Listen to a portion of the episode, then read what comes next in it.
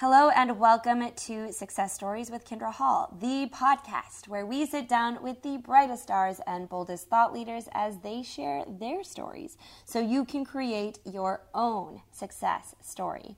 I am your host, Kindra Hall. I'll admit one of the questions I try not to ask is how? How do you do it all? What special time machine do you have that gives you 33 hours in a day instead of 24? But in this conversation, I just I couldn't help myself and I got my answer. But it wasn't the answer or in the way I expected it.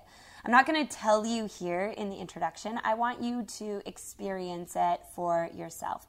But if you've ever wondered that about someone you admire, your answer is buried in this story. Let's get to telling it.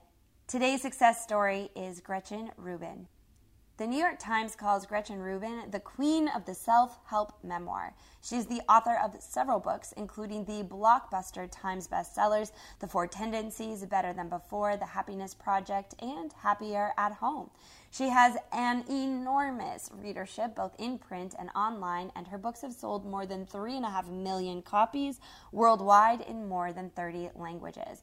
On her popular and award winning weekly podcast, Happier with Gretchen Rubin, she discusses good habits and happiness with her sister, Elizabeth Craft. Fast Company included Gretchen in its list of most creative people in business. She's a member of Oprah's Super Soul 100, and she has previously been named to the Success 25 list of the most impactful voices in personal development. Gretchen Rubin, welcome to Success. We're excited to hear your story. I'm so happy to be talking to you. Thanks for having me. So let's start. I um well first I have to tell you, uh I have had your book for a long time. It was one of those that I just knew I needed. Uh, the Happiness Project. I was going to start right at the very beginning. I hear that's a very good place to start. Mm-hmm. Um, so I have the book and had read through it. I mean, it's it's ten years old now, at least, right? Yeah. Picked it back up um, just recently at a time where happiness, uh, at the time of recording this, we could all use a little bit more happiness in our lives as we're surviving through the pandemic. Um, and was just once again fascinated by how articulately you not only wove together the research but also your own experiences but i have to wonder like after reading that introduction and hearing it back for yourself did you always know that you were going to be the well what does the new york times call it the queen of self-help memoir tell me was this always your plan uh, absolutely not so i started my career in law um, and I was actually clerking for Justice Sandra Day O'Connor uh, in Washington, D.C., when I decided that I wanted to become a writer and started working towards making my first book. And you think of the Happiness Project as being the beginning, but that was actually my fifth book. Um, so I'm a good example of somebody who worked very hard for 10 years in order to become an overnight sensation. Um, my first two, my first book was called Power, Money, Fame, Sex: A User's Guide, uh, which is kind of like a satirical guide. And then I wrote two biographies, one of Winston Churchill and one of JFK. Then I wrote this weird little book called Profane Waste about uh, an issue that's always preoccupied me, um, which is why owners would choose to destroy their own possessions, which very niche, I know, but ever since law school, I had been very, very preoccupied with this question. So I finally wrote a book about it and got it off my got it off my mind. Um, and then I wrote the Happiness Project. Um, and then from there, that sort of I that that subject has just become is so vast, it's so inexhaustible that I've really been um, exploring it ever since. But the thing that all my books share is uh, an interest in human nature. I would say that is really um, what I write about. And so all of my books, even my earlier books, are all about some aspect of human nature, some way to look at human nature. Um, but you know, it took me a long time to figure out that I wanted to be a writer. I I was well on my way, um, deep into law, uh, when I had the idea that I wanted to write a book. So what is? I have so many questions to ask you right now. Mm-hmm. What? Okay, so first of all, what was it like? Was there a moment? You know, you're you're in law. That is not an easy no. job to get. Um, no. You're working with the best of the best, Sandra Day O'Connor. I mean, that's a that's a good place to be. Was there a moment, like what happened that you suddenly decided to shift gears? Do you remember that night, a conversation? Uh, what did that, how did that happen? no, absolutely. Well, a lot of things came together, but the most significant moment was um, so one of the things about me, and this has been true my whole life, it's probably one of my favorite things about myself, is that I will become very preoccupied with certain subjects and I'll just do like, just kind of throw everything down and start doing a huge amount of research. So recently, for instance, I was really like preoccupied with color and I did just like massive amounts of research into color. Um and so and like the placebo effect i'm like an expert in the placebo effect now. So this happens to me all the time. It's happened to me my whole life. Um and so what happened this time is i was i was clerking for justice o'connor and i went outside for a walk on my lunch hour and i looked up at the capitol dome against the bright blue sky and i thought you know i just asked myself a rhetorical question just you know the way you do. It's like what am I interested in that everybody else in the world is interested in? And I thought, well, power, money, fame, sex. And it was like, boom, you know, my mind exploded and went power, money, fame, sex. And I immediately started going to research these subjects, which to me feel very linked. Um, and so, and I was just researching and researching and researching, and I was staying late at work and doing it, and I was doing it on the weekends. And then finally, it occurred to me, you know, this is the kind of thing a person would do if they were going to write a book um, and then I thought, well, I could be a person who could write a book. And um, and so I went to the bookstore and got a book called something like How to Write and Sell Your Nonfiction Book Proposal. And I just followed the directions. I didn't know anything about what to do, so I just like did what it said to do. Um, and you know, but that was the time. Several things were kind of helping me along the way. For instance, I had noticed um, you know, here I was clerking uh, at the Supreme Court. So as you say, these are all like, you know, top law students and, and clerks. And they loved law. I mean, they were reading law journals on the mm-hmm. weekend. They wanted to talk about law morning, noon, and night, on the lunch hour, at the happy hour. And I thought, you know what? I do everything within my power to do my the very best job that I can for Justice O'Connor, but I don't love it the way these folks do. Mm. And in the end, I don't know that I can keep it up, you know, not the way they can with their enthusiasm. And um, and then I went over to a friend's house and she had a really boring looking textbook. Um, she was in education grad school. And very dismissively, uh, I said, Oh, is this the kind of thing you have to read for your program? And she said, Oh, yeah, but that's the kind of stuff I read on my own anyway. And I thought, okay, I want the kind of job where what I'm doing in my free time is what I would be doing for work. And what was I doing in my free time? I was writing a book. Right. So I thought, okay, you know what? Like, I sh- I should I should think about doing this. And then I got to the point where I'm like, you know what? I'd rather fail as a writer than succeed as a lawyer. And so I need to just give it a shot and either succeed or fail, and then figure it out from there. So tell me, did you? So you got the book, How to Write a Nonfiction Book. I think I have that book. Yeah. Um, or I printed out a PDF. I, yeah. yeah. Um, so you had that guidebook how to write a proposal did you and you were you had the information you know you'd done all the research did you just quit and then try to sell a the mm. book did you try to sell the book like i want to know about yeah. this because some people are they'll take the leap of faith and you know do the whole burning bridges thing and some people are more measured in how right. they approach these risks so tell me about that well, I did take another job. I went to work for. I was a, a senior advisor for the the chairman of the Federal Communications Commission, and that was a really that was an excellent job. I'm so glad that I it gave me so much work experience. So I did that while I was working on the book, sort of in my free time. Um, and my husband was also. We met in law school. He was also in D.C. with me, um, and and at that time he wanted to switch from law into finance mm-hmm. so in dc like i got this book and started working on my proposal and he started taking financial accounting night courses at gw uh, university and and then we moved to new york um, my parents gave me really excellent advice and they're like if you want to end up someplace go there mm-hmm. because as an adult sometimes you always think like oh i can always move but then at a certain point it's like you're not going to move anymore so if, right. get where you want to go which yep. i thought was good advice so yep. we're like we want to end up in new york let's go because at that point our jobs had kind of come to an end and we needed to like re-up and mm-hmm. I was like, if we re up in DC, we may never leave. Right. And you want to work in finance. I want to write a book. The capital of both of those places is New York City. He's from New York City. So, of course, like, you know, that's, he wanted to go back. So, so then we moved back. And at that point, that was where I sort of like, I, I decided my full time job is trying to sell a book. So I did not get a job in New York.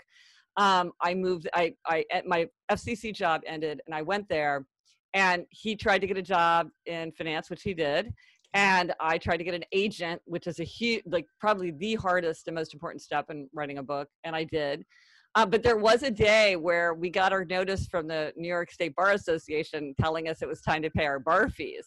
Well, it's not that it's not cheap to be a member of a bar. Right. And I said to my husband, like, "Ooh, should we pay our bar fees?" And he's like, "No, why would we do that?" And I'm like, "Okay, we're doing this." Um, now I, I found out later you can always go back in if you just pay the dues and do what you have to do to get reinstated. But at the time, it felt incredibly dramatic. Um, so that's how we did it. And I think it made it easier that we sort of both did it and we did it as part of a move. It was kind of like, this is a new chapter in our lives. And here, let's see how it goes. Let's do the whole thing. Yeah. I just, I love that. And I can hear the sirens too. I don't know if they're coming from your house or mine. Probably. Yes, could be the same siren. it probably is. I'm in my closet though. Um, Ah. That's where I do my podcasting. Okay. Ah. So, so I, I want to go back but forward. So you mentioned this is your the happiness project, which is the one that I knew you for, and it was interesting. No, no, no, no. th- th- This was my very first book. So this Yeah, was this Power was the Many first Fame one. Sex. Yeah. that yeah this is the, and i remember reading about those books and and as i was reading about it thinking now where did those all come in okay so the power money fame sex is the first one Yeah. and it was so tell me about those how many years was it between that first one and then the one that you because those first four didn't get as much recognition as the happiness project so No. tell me about those 10 years like I was just writing, you know, I was a working writer, and uh, most books don't sell very many copies. Um, so that was, you know, I mean, they did well. They did well enough that I could get another book contract. Which, as a book writer, if you're if you're being traditionally published, the most important thing is that your book do well enough that they'll publish you again, because it's a big problem uh, uh, if you kind of drop out of that system. Um, and so, you know, I was a working writer. Some did better than others. Uh, probably my Winston Churchill book did the best. Mm. Um, I loved writing that book. Uh, but, um, you know, I was just working um and but something interesting happened which was my kennedy book did did not do well at all what, and what they tell you when a book flops is they say it didn't find its audience which is Oh. a very diplomatic way of telling you that nobody bought your book right and what that did for me was it made me very focused on my sense, my feeling of powerlessness, that I couldn't force a review of the book. I couldn't get myself on TV. I couldn't make anybody, I couldn't tell anybody about the book. And I thought so many people are fascinated by JFK, but they just don't know my book exists.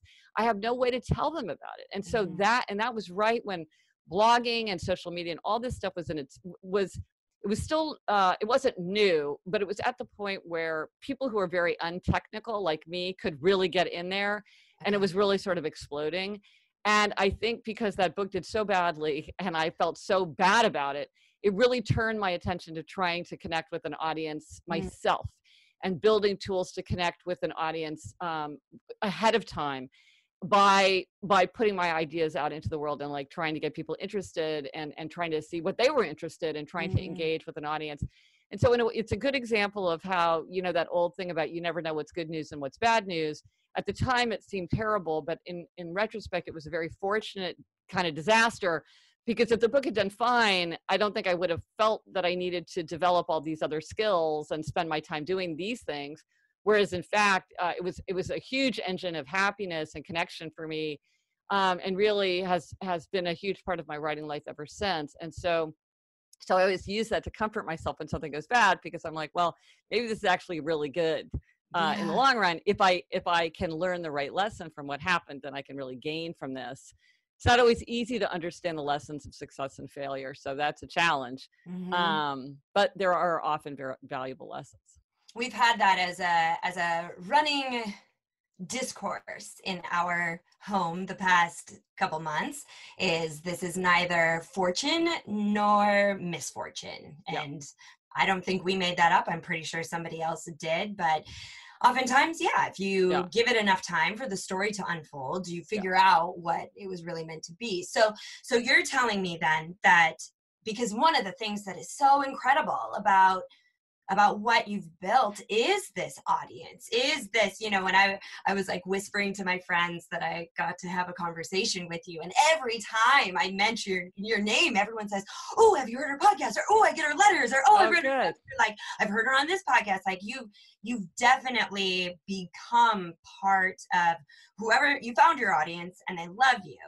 So my next question is which then came first for you? Was it building that audience that then you could move into this next series of books, or did the book come first? Uh, the book. The book came first. The so the happiness part. So tell me about that. So you had been all right. So before you tell me about that, what?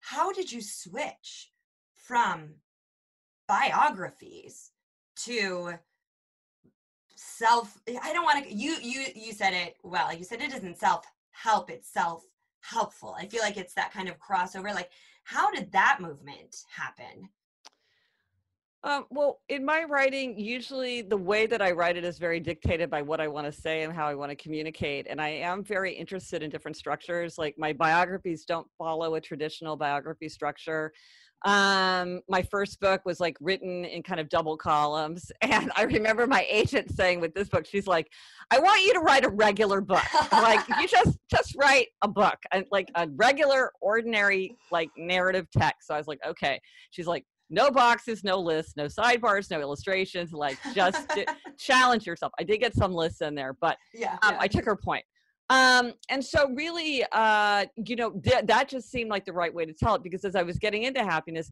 my experience was that I was reading all this research and I was reading all this philosophy and, you know, all this, all, all these ideas for how to be happier.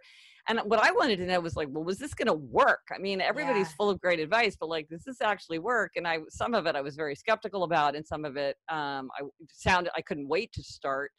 Um, and so when I had the idea for the Happiness Project, really I was starting it just for myself. Again, this was just a, a side interest of mine, something that I was just like wildly interested in. I didn't mm. begin by thinking that it would be a book. It was just okay. something I was exploring for myself.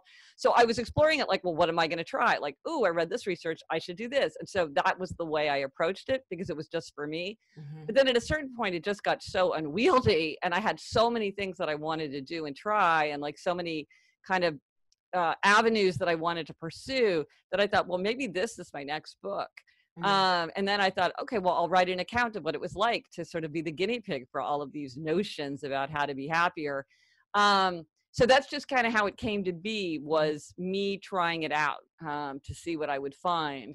Um, it's very easy to give good advice to other people, but when you're taking advice yourself, um, often that advice is different. Um, so I, th- I think it was a good discipline um, that uh, you know I always and and it taught me a lot about how I'm different from other people because a lot of things that work for me over time I realize don't work for other people. So it's not yeah. that they're universally effective. Um, they work for me, and what does that tell me about me and other people and about kind of the nature of happiness? Yeah.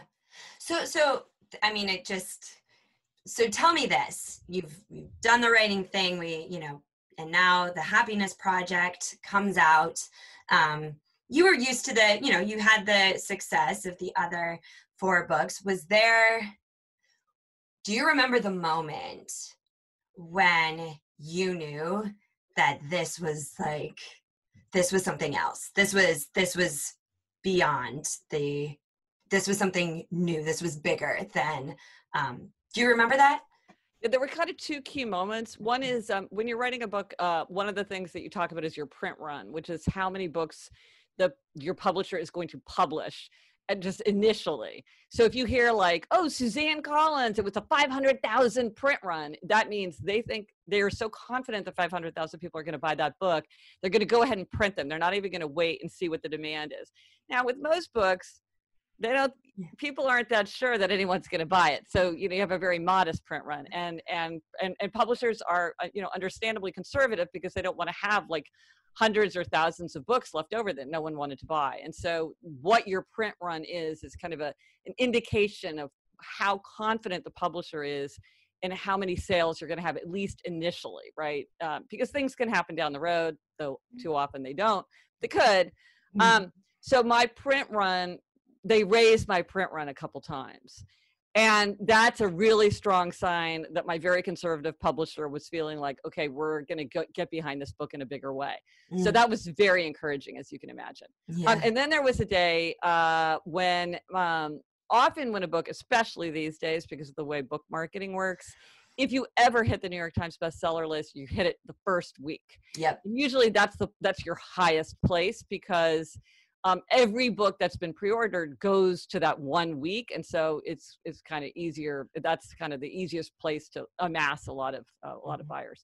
So my book hit the list the first week but then it went to number one the second week which is really huge. And i remember my i was in seattle doing a book event and right before i was like leaving to go to the event um, my editor called and she said gretchen you're number one and I was like, that was like, uh, you know, I'll never forget that hotel room and that moment because I was like, what? And then it was so exciting because I went out to all these people and I'm like, I just found out I had never won, and they were like so excited for me. So it was really sweet. Um, so yeah, those were really big. Those were really big kind of uh, milestones in my life as a writer. Yeah. Oh, I. Yeah, that that's a big. I mean, to to have it go that's when you really know. If you hit the list once like that one week it's like okay we did it but then to do it again and then of course now how many years did you spend on the new york times bestseller list? Oh it was a lot it was was it more than two years? Yeah, yeah that's a long yeah. that's good that's good. So that was that was a highlight. Can you tell me are there any specific moments because of course it's easy now to see where you are and, and be like oh well obviously like this is you know you you get anyone who's achieved success from the outside it looks like everything they touch has always turned to gold. Um, can you remember any moments at any point in this journey that felt like setbacks that that felt like you know um, yeah yeah any of oh, those? well, sure. Like when my Kennedy book didn't sell. And then I also wanted to write a biography of Richard Nixon because I've always been fascinated by Richard Nixon. And I spent like a whole summer researching it. And then my editor was like, you know what? I don't think anybody wants to read a biography of Richard Nixon. And so like I had to scrap that. That was very, that was very, just very dejected about that. I loved, I have this 40 ways format of telling a biography, which I loved and thought was really rich and kind of allowed me to tell a very complicated story and it kind of a really interesting uh, unconventional way. Um, and I wanted to do Benjamin Franklin. I wanted to do Leonardo da Vinci. There were all these people that I wanted, Saint Therese of Lisieux.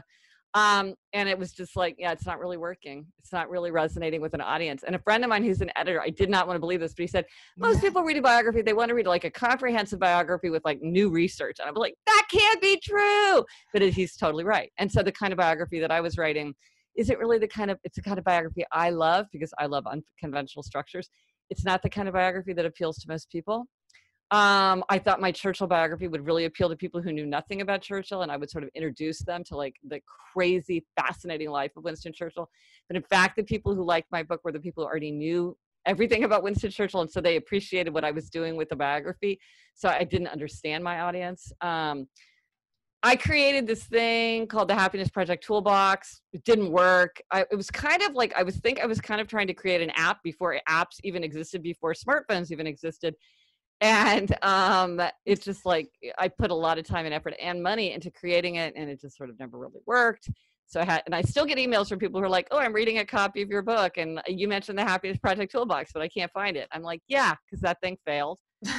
um, you know, I've done a lot of things that haven't worked. Um, and I try to remind myself that if I'm not failing, I'm not trying hard enough, um, which is a hard, which is hard to remember if you like to succeed. Um, mm-hmm. But failure really is, uh, you know, an indication that you're being bold enough, I think, at least for myself.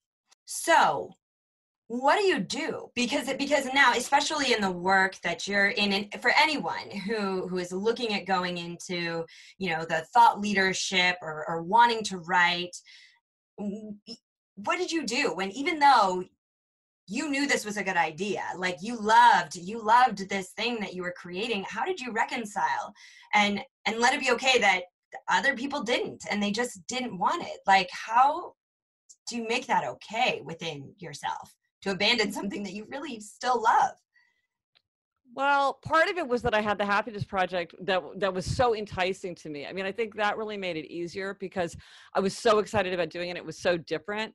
Now, if I had been, if my if my books had worked and I was writing, I was deep into a 40 ways to look at Leonardo da Vinci, I think I would have just done the happiness project as a side project. I would have done it on my own in a much smaller way, and I would have been happily writing about Leonardo da Vinci, which still sounds like a tremendous amount of fun to me.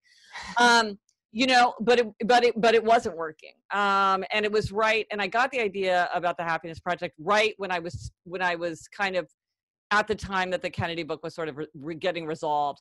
And so it it just kind of worked perfectly in terms of, oh, now I see this other big shiny thing that I want to do. Uh, okay, maybe I should try it because it's at 40 Ways too. It's like I could always come back to it. I mean, it's a forum that I could always go back to. So I was like, well, I could try this and see how this goes.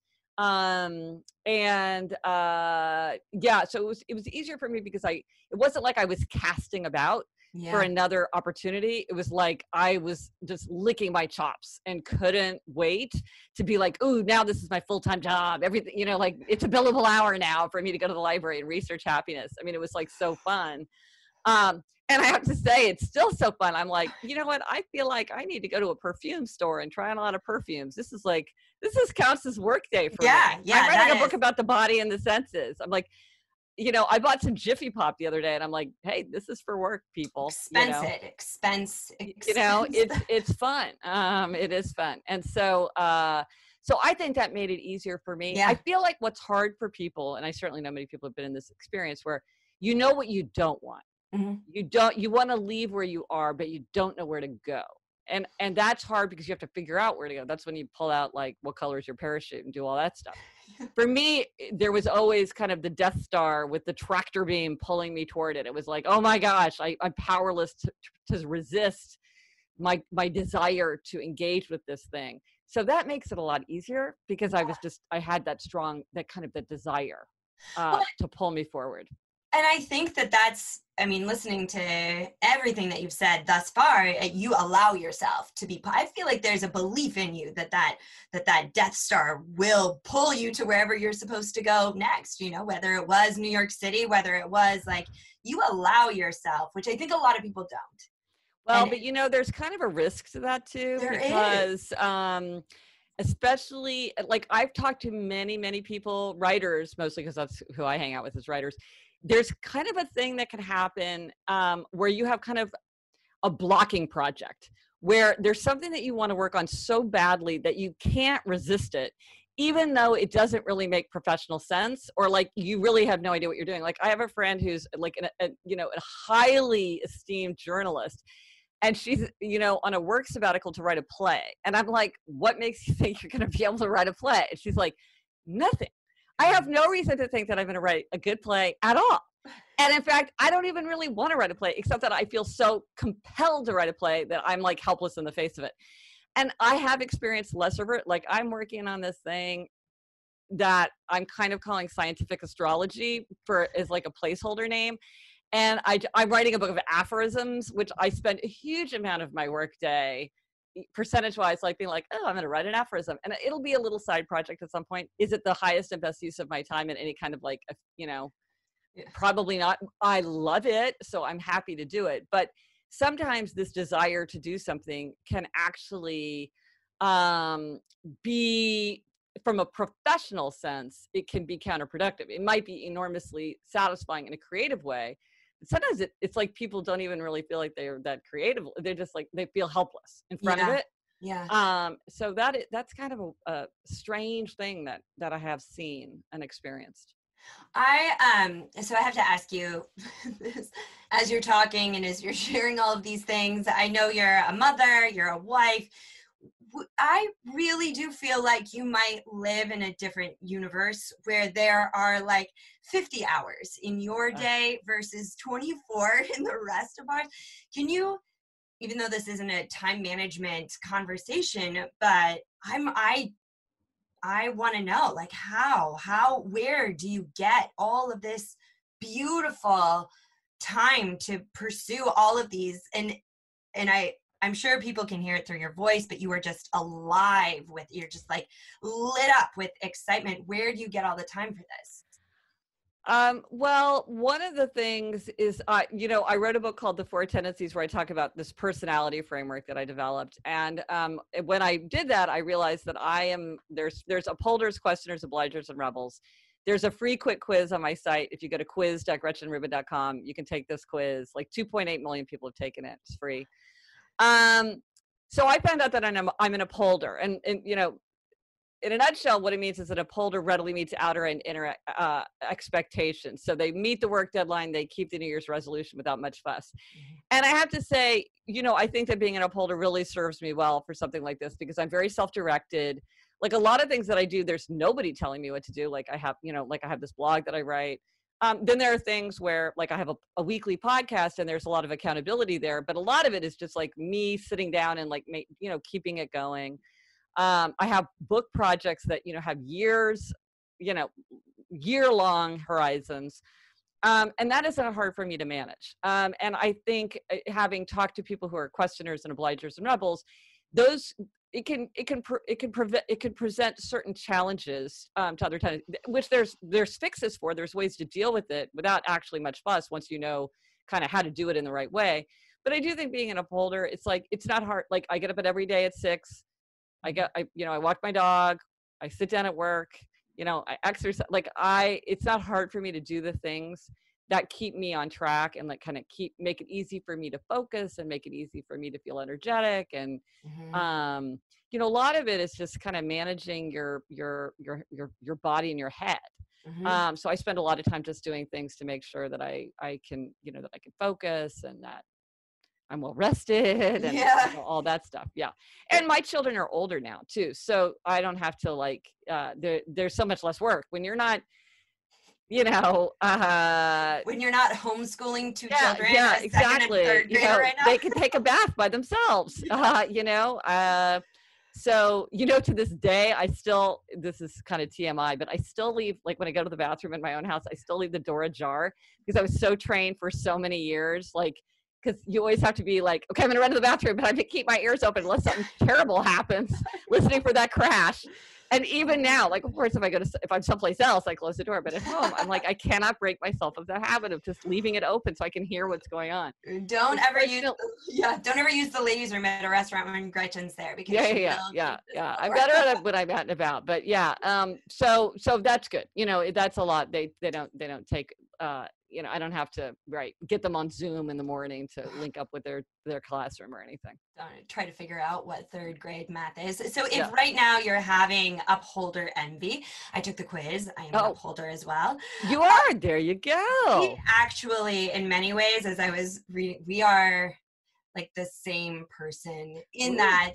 Like I uh just read.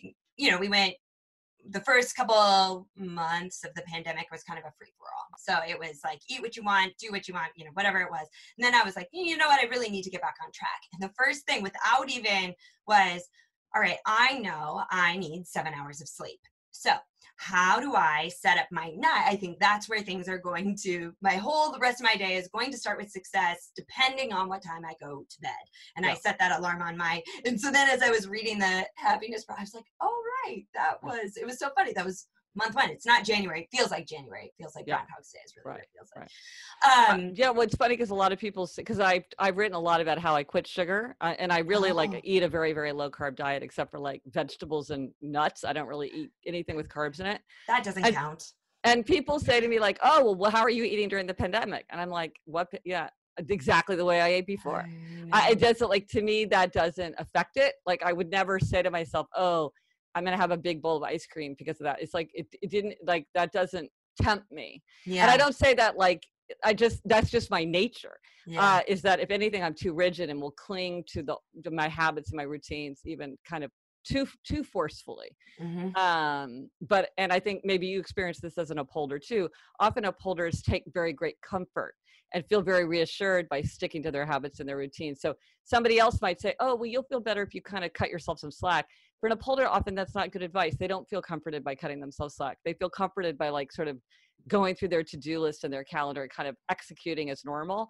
But it took me a long time to understand that while I feel like comforted by going through my to-do list and my calendar, a lot of people don't feel that way. You know, it's just it's just people are people respond differently that was uh, that was a big discussion actually in our household. We suddenly had four people um, who needed different, and and I'm an upholder. I know my nine year old is an upholder. We needed a schedule printed out. The day they said that we weren't going back to school was the day I made a calendar, a schedule. This is what our day looks like. Where's my Yeah. husband? He would just kind of da da da.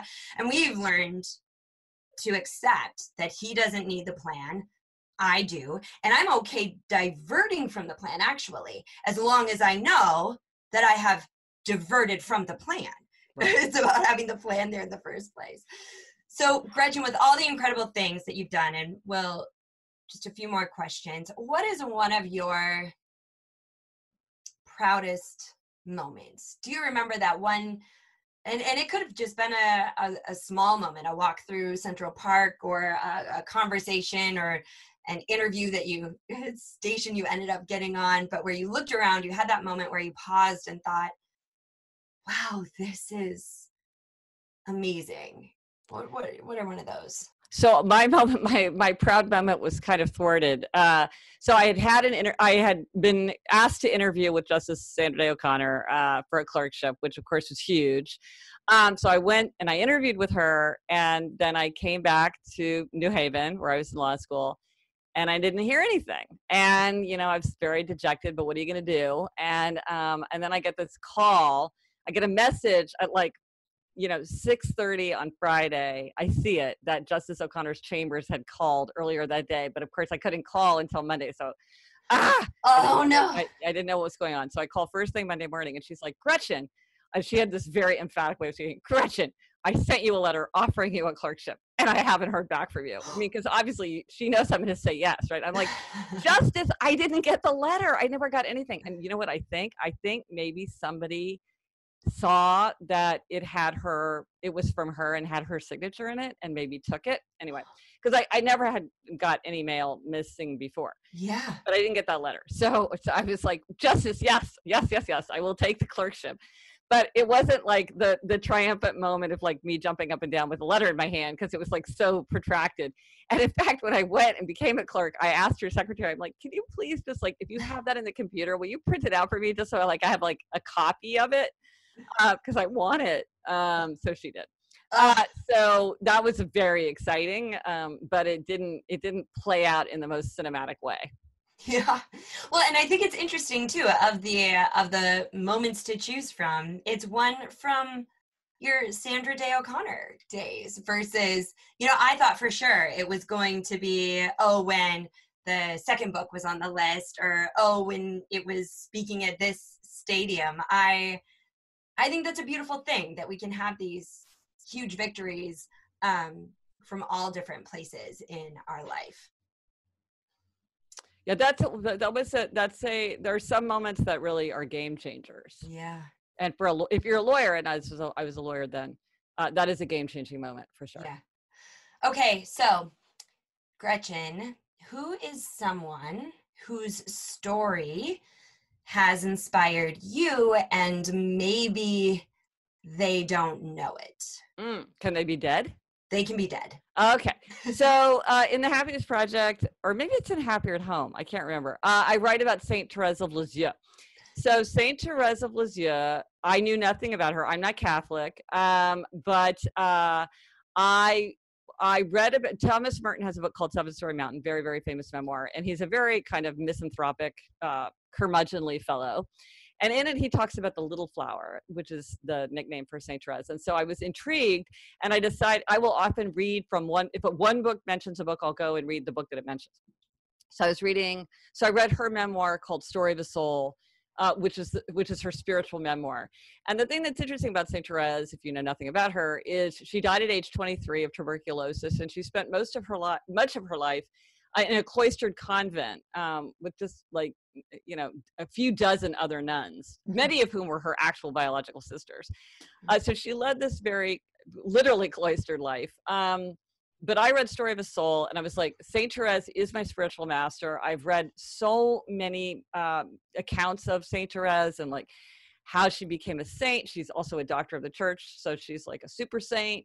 Um, I have, uh, you know, I have the book of her photos. I have, I- you know, I have all these. I, I just have studied her immensely, and um, she's a saint with a really good sense of humor, which you don't always associate uh, with a saint. Um, and she's so different from me, and yet I really do feel like she's my spiritual master. And I was just thinking the other day, I'm like, you know what? I should reread Story of a Soul, which I've read like 15 times, um, because I find different things in it every time I read it. And um, I think she's really kind of misunderstood or mischaracterized. I think people don't, you know, what do I know? But um, anyway, I, I I often think about Saint Therese and uh, kind of her. She she's known for the little way. Um, Mm. Anyway, uh, so again, it's like a preoccupation of mine where I'm like wildly interested in Saint Therese of Lisieux, which most people are not interested in, and um, yet I here I spend hours, you know, hours and I have like a whole two two shelves in my bookcase that's just books about Saint Therese. Ugh. Um, so I would say the story of Saint Therese. I love that. You my favorite thing about you now officially is like how passionate you are about the things you are passionate about. Mm. And I I I think that that that just right there it, it I can feel it makes me more passionate about my things it makes me passionate about your things too Oh, but like Yes, it's just catch this it. like it's like this yeah contagious contagious passion. So one last question. Well first first of all where can we where can we find you? Anything that's upcoming that we need to know about? Mm. Uh, so kind of the clearinghouse for all my things is the, uh, my website gretchenrubin.com and so i have posts there that i do. I have, all kinds of resources. You can see about all my books. I wrote a book called better than before that's all about habit formation. That might be something that would be interesting to your listeners because it's all about how to make and break habits. Yeah. the book about the four tendencies um, that I mentioned. Uh, again, the quiz is quiz.gretchenrubin.com, and that's free and very quick. You took it, so you i know. took it. Yeah it's fast. Um, and then I have a podcast, a weekly podcast that I do with my sister um, called Happier with Gretchen Rubin, which is really like very concrete ideas for how to be happier, healthier, more productive, and more creative. Um, she's a TV writer in LA, so um, you know we in in many ways we're very different. In many ways we're very much the same. You're great together. You're so great Oh, together thank on you. that. Like it's such a good, it's such a good combo. hmm Uh, my most recent book, uh, which I think is a of particular interest to people who are sheltering in place, is Mm. Outer Order, Inner Calm. It's like a fun little book that I did about why outer order contributes to inner calm for most people and, and like tips and tricks and solutions for how to create more outer order without, you know, like spending a week of your vacation doing it. Yeah. Um, but I've heard from a lot of people because now that people are really using their spaces very differently and there's a lot more load, you know, in our house for running the dishwasher, it seems like every 10 minutes, Oh you my know, um, because there's just everybody's there eating every meal all the Yeah. time. yeah. Um, so that's something. And my next book, which is very far off, sadly, um, but I'm having so much fun, is a book about the body and the senses, getting to the mind through the body.